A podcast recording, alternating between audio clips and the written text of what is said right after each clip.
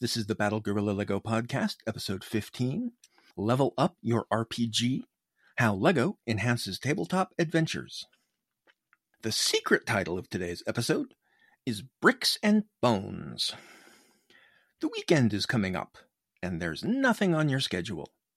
You've got some free time to dedicate to one of your nerd hobbies. You've narrowed it down to either Lego or a tabletop role playing game. But which one, you ask yourself? Well, I'm here to quote from a popular internet meme and ask, why not both? Specifically, why not both at once? This week's episode is about integrating LEGO into your role playing games. The disclaimer LEGO is a trademark of the LEGO Group of Companies, which does not sponsor, authorize, or endorse this podcast. Are you ready to listen to the world's number one LEGO podcast, recorded in my apartment.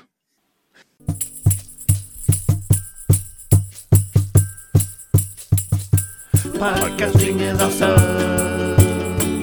especially when it's about the Lego fan scene. Podcasting is awesome. Hey, check out this audio stream.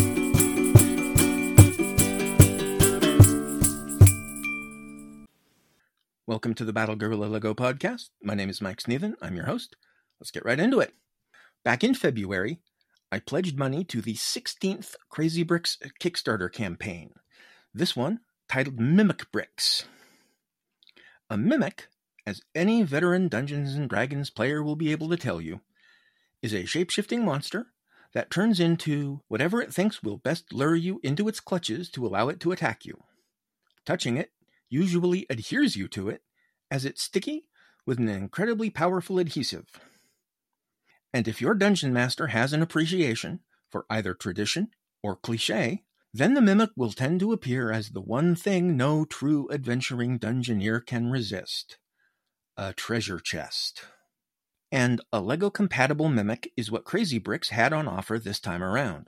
They took the actual LEGO treasure chest, introduced back in 1985, and added some pad printing to enhance some of the detail, like the lock and the metal reinforcement bands. Then they threw in a removable lower pallet of very nasty, very sharp looking teeth, and a monstrous tongue lolling out of the chest. But that's not all. Also included is an upper pallet of even more dangerous sharp looking teeth. So, you can have just the chest, closed, you can add in the lower pallet and have the chest partially open and an obvious mimic, or you can add in both upper and lower pallets and then get ready to run because that chest is open and the mimic is looking to take a bite out of you. This isn't the first time that Crazy Bricks has produced accessories appropriate to fantasy role playing games. They've done several editions of Bricks of the Mouse Guard, based on David Petersen's award winning comic book series, which have included medieval style weaponry and equipment, as well as a couple of editions of Munchkin Bricks, based on the fantasy collectible card game from Steve Jackson Games, that are also chock full of Dungeoneering type gear for minifigures. If you haven't ever been to their website, you should definitely head over to crazybricks.bigcartel.com and check it out. Hey, get back here! I meant after you finish listening to this episode. Anyway, the Mimic Bricks Kickstarter campaign ran for two weeks, but it funded in the first 10 hours. I pledged enough for one Mimic. I'd have liked more, but better one Mimic than none. Since then, I've been receiving periodic updates from Crazy Bricks owner slash mastermind Guy Himber in my email, and was recently informed that the factory was getting ready to ship the product to him so that he could start shipping it out to us. It's the day before Halloween as I'm sitting here recording this, so by time you're listening to this episode, I might even have my little minifigure scale Lego compatible Mimic sitting here next to my podcasting setup. And with Mimic inbound, I thought this would be an ideal time for the episode about combining Lego with tabletop role playing games. Within my own personal lexicon of terminology, the combination of Lego and RPGs has always been bricks and bones which sounds like it should be an entire game system on its own rather than just a simple modification of the two, allowing them to function as one. Bricks and Bones. Bricks, probably obviously, refers to Lego bricks, and by association, any other related Lego elements. Bones is used here as a shortened form of the word knuckle bones, which were the precursor of modern day dice and were typically made from the ankle bones of sheep and goats and used for children's games, divination, gambling, and who knows what else. Unrecorded prehistoric role playing games? Possibly. I'm certainly not going to rule that out. So, Lego Bricks and Dice. Bricks and Bones retains that nice alliteration that the role playing universe seems to like. I could have carried it a step farther. Role playing games are as much about rule books as they are about dice, so it could have been Bricks, Bones, and Books. But that seemed a little clumsier to me than just Bricks and Bones, so Bricks and Bones it has been.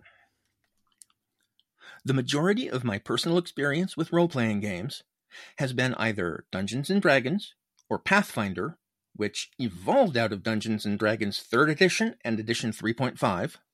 So, for most of the rest of this episode, I will be referring to fantasy role-playing games simply as D&D. 2024 will be the 50th anniversary of D&D. Earlier this year, LEGO Ideas held a contest to design a Dungeons Dragons set to be released sometime during that anniversary year. So even if nobody had ever thought to use LEGO elements as part of a D&D game, there is an official connection between the two on its way. Before I jump fully into discussion of D&D, I feel like I'd be remiss if I didn't at least make mention of Heroica. From 2009 to 2013, LEGO had a product line called LEGO Games that was primarily brick built board games. Among those were six versions of a game called Heroica. Each Heroica game had a subtitle, and the six were Draida, Ilrion, Nathuz, Fortaan, Ganrash, and Waldurk. You could play each game on its own, or in combination with any or all of the others. Despite being out of production for a decade now, there is still a small cult following of Heroica fans, buying up the microfigures used as game tokens off of Bricklink and designing their own board layouts. Sometimes adding in additional rules, or creating entire new rule systems for the game. I don't necessarily think of Heroica, certainly not original rules right out of the box Heroica, as a role playing game, but it is definitely inspired by the hack and slash dungeon crawl style common to many RPGs. I could also easily see it as a bridge between traditional board games and fantasy RPGs, especially if you're trying to get younger players involved in the hobby. If you'd like, you can go ahead and ask my good close personal friend the internet for content that combines both Lego and D&D. They will show you all kinds of stuff including some very interesting dice towers. A dice tower is an apparatus used by some of the fancier tabletop role playing gamers. Generally, these tend to be shaped like a square medieval tower, and instead of just haphazardly throwing a handful of dice at the table like a madman, your handful of dice are instead dropped into the dice tower. The dice then fall down the height of the tower, hitting several slanted panels on their way down before finally rolling out of the hole in the tower's base which always reminds me of mini golf for some reason. They roll out into the visible open, contained by an enclosure that keeps the wild ones from rolling completely off the table. I've always kind of wanted a dice tower, and as soon as I saw my first brick built dice tower, I've since thought I should definitely build myself one of those. But then I inevitably get distracted by a shiny object and just never seem to get back to that thought when I can actually do something about it. Having evolved from medieval strategy wargames, specifically in the case of D&D, the medieval wargame chainmail, miniatures are typically an important part of most D&D games. When D&D went from 2nd to 3rd edition, new combat rules were added to that game that made the use of miniatures almost mandatory. The typical D&D miniature is a small lead model of a fantasy character, sold unpainted but usually very conveniently next to a rack of paints and painting supplies in your average game store. Really? You could use anything that basic size to represent your character. One time, I played a heavily armored paladin, and my miniature in that game was a 45 caliber handgun cartridge with a metal thumbtack stuck into the bullet itself as a helmet. One of the other players in that campaign was a gun enthusiast and just happened to have the bullet in his pocket when we realized I needed a mini. So, the easiest way of integrating Lego into D&D is by using minifigures instead of the more traditional miniatures. If your minifigure collection includes parts from Lord of the Rings and or Hobbit sets, or figures from the Castle Fantasy era, 2007 to 2009, then you've got lots of potential to build yourself some medieval fantasy characters. There have also been a number of medieval fantasy style characters throughout the collectible minifigure series, including an orc warrior in the most recent of the non licensed waves. But even without those specific figures, it's not difficult to put together D&D style characters without having fantasy specific heads, torsos, and legs. And besides, it may be more important to capture your character's personality than the specifics of their armor and gear. And keep in mind, the paladin I referenced earlier was represented by a bullet with a thumbtack in it. Almost any minifigure is going to be more accurately representative of your character than my mini was of mine in that campaign. Building yourself a minifigure for your D&D character is going to be a lot like building yourself a sig fig. The main difference being that if you are building your D&D mini from the point of character creation, you can work around a lack of specific parts by altering the look of your character to fit the available figure components. LEGO currently has four different sizes of minifigure legs, an ever increasing range of skin tones, including colors like blue and green, add on body parts like wings and tails, and probably other options that have slipped my mind. Is your character human? Easy. I don't think I need to spend a lot of time explaining how to build a minifigure representing a human. For the most part, the same holds true with a half elf. Elf? When D&D says elf, they want you to think about Tolkien's elves, not Santa's elves. Santa's elves are what you think about when D&D says gnome, but I'll get to that in a few minutes. Elves are generally about the same height as humans. Fantasy elves tend more toward fair skin than darker skin tones, so standard minifig yellow, or light flesh tones if you prefer that route. The main visual difference between humans and elves, at minifigure scale anyway, is going to be the classic elven pointed ears. And it seems like the majority of the hair pieces with yellow or light flesh tone pointed ears are all blonde, so be prepared for that. On to dwarves. Dwarves are shorter than humans and elves, although not as short as gnomes. So plan on using mid legs for your dwarf characters. And of course, beards. Beards for the men, sometimes beards for the women. The dwarven genetics that govern hair growth seem to vary from campaign to campaign, from table to table. The way I see it, if you'd like a nice beard for your lady dwarf character, go for it. If you'd rather she was clean shaven, then go for that. Gnomes are smaller than dwarves, and like I said, they resemble Santa's elves more often than not, or possibly Keebler elves, and just now my brain started trying to concoct a scenario where an entire adventuring party of Keebler elves had to engage in battle with a horde of Cookie Monster minifigures. And why am I still awake this late at night again? Where was I? Gnomes! Short legs, pointy hats. Usually, pointy hats that come equipped with pointy ears. And since minifigures tend to be either hat, no hair, or hair, no hat, there's no real need to try and find yourself some quality gnome hair pieces. Stick with the pointy hats, you'll be fine. And then there were orcs, or half orcs. Either way, you almost have a wider variety of choices in building yourself a minifigure for an orc or half orc character than you do for a human. You've got the olive green orc warrior I mentioned earlier from a recent collectible minifigure series. You've got various Uruk-hai figures from the Lord of the Rings movies, mostly with either red or gray skin, with or without additional face paint.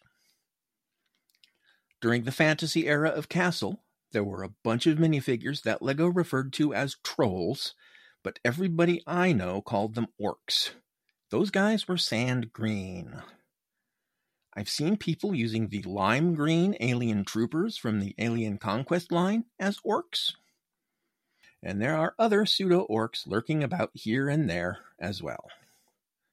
Pick a normally unnatural skin tone, that part might be for an orc. Orcs often have pointy ears, half orcs only sometimes. So you can use any hairpiece with pointy ears where the ear color matches their head color or hairpieces with no ears, or just leave them bald. Bald is a fairly common look for orcs.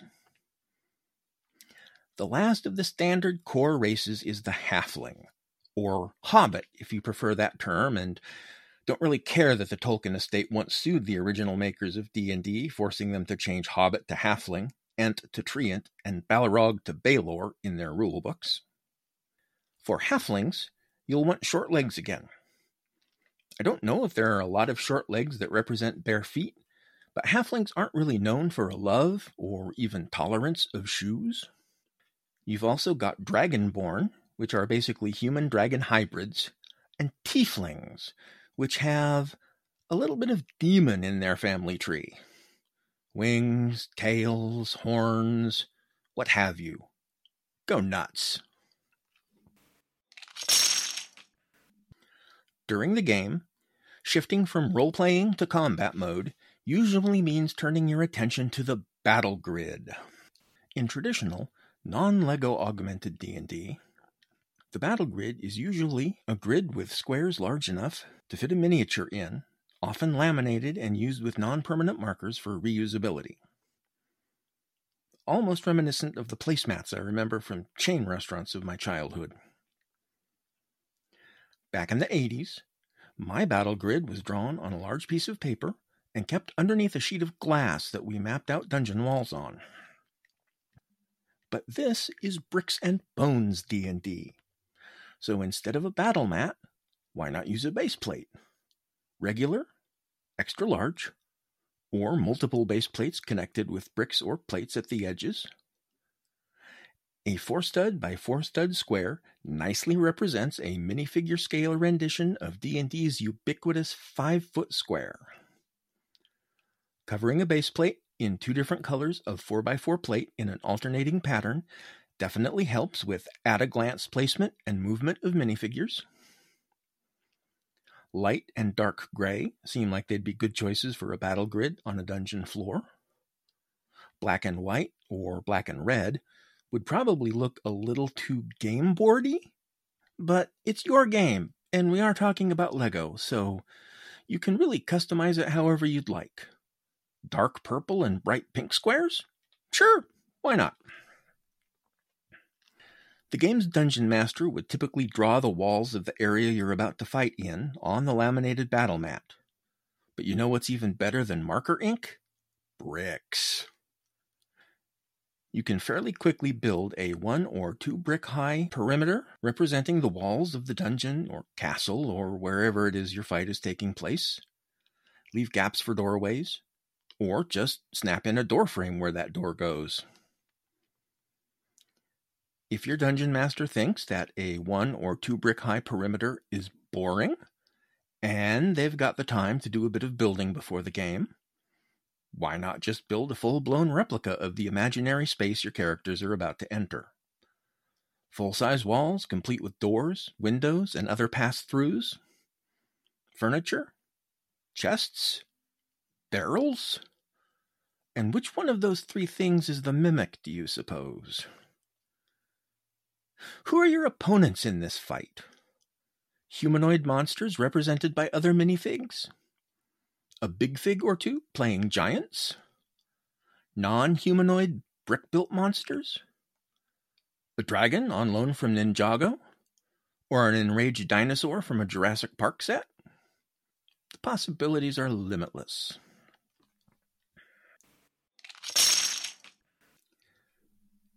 At one of my first BrickCons, there was an AFOL sitting in the castle theme displaying not just a castle, but an actual modular castle building system.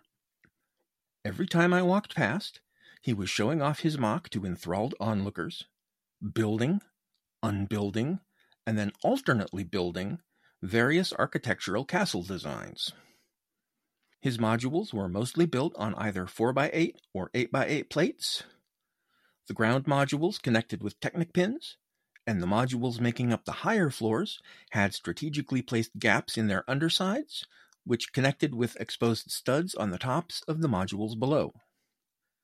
I remember him having balconies and rooftops and fountains and guard towers and all the various castle elements a person would need.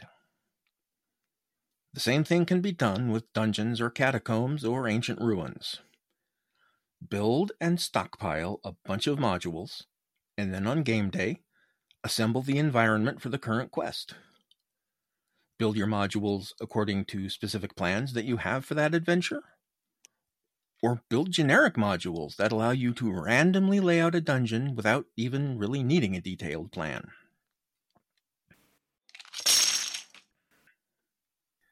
Back in episode 8, I talked about the possibility of building a Lego city from a medieval fantasy world. Probably a small city or large village. I've refined some of my thoughts about that while preparing to record this episode. I do see some benefit to putting a couple of buildings together in whatever village or city your adventuring group calls home. A base of operations, and probably a tavern. Taverns are important in D&D as they serve as gathering points for your medieval fantasy citizens. They're places where you can overhear gossip that leads you towards adventures, and they sell ale. It would be impossible to know how many D&D campaigns begin with four strangers encountering one another in a tavern and finding a reason to band together to go on an adventure. But as far as actually building a village, city, or district of a city, I'm no longer thinking minifigure scale. Now I'm leaning more towards micro scale. Buildings the size of the houses and hotels from Monopoly a village that can fit on a couple of base plates. Because while your players don't need to know what every building is, they'll occasionally want to know what the building they happen to be walking past at the moment is. Having a brick built 3D map is helpful in those situations. Two mainstays in most D&D games are traps and riddles but you tackle enough traps and they become boring and monotonous. And riddles? Presenting the characters with a riddle they have to solve to disarm a trap, or unlock a portal, or allow a guard to grant you passage.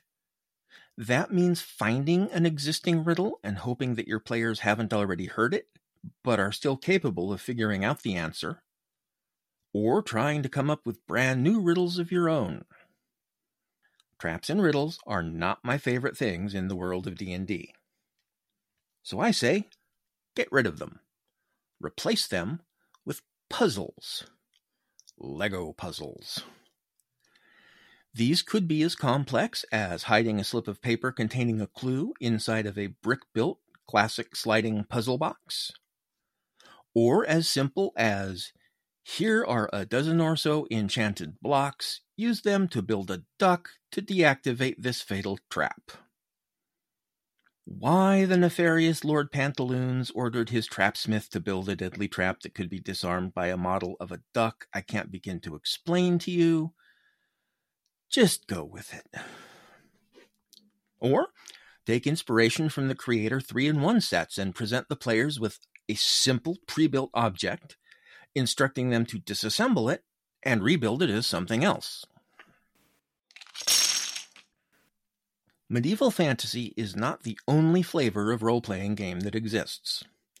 There are RPGs set in the Wild West, there are sci fi RPGs, cyberpunk, steampunk, mecha.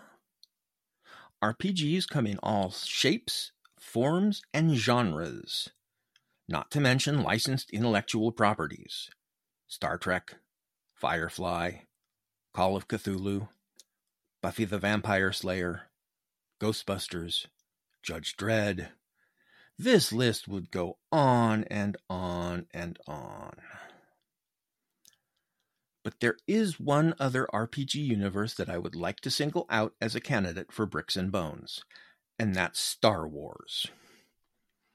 There have been at least three or four different Star Wars RPGs from various publishers over the years, starting with West End Games all the way back in 1987.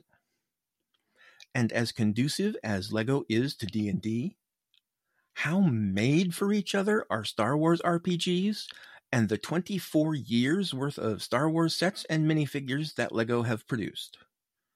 They're closing in on a thousand sets and over 1,300 minifigures now.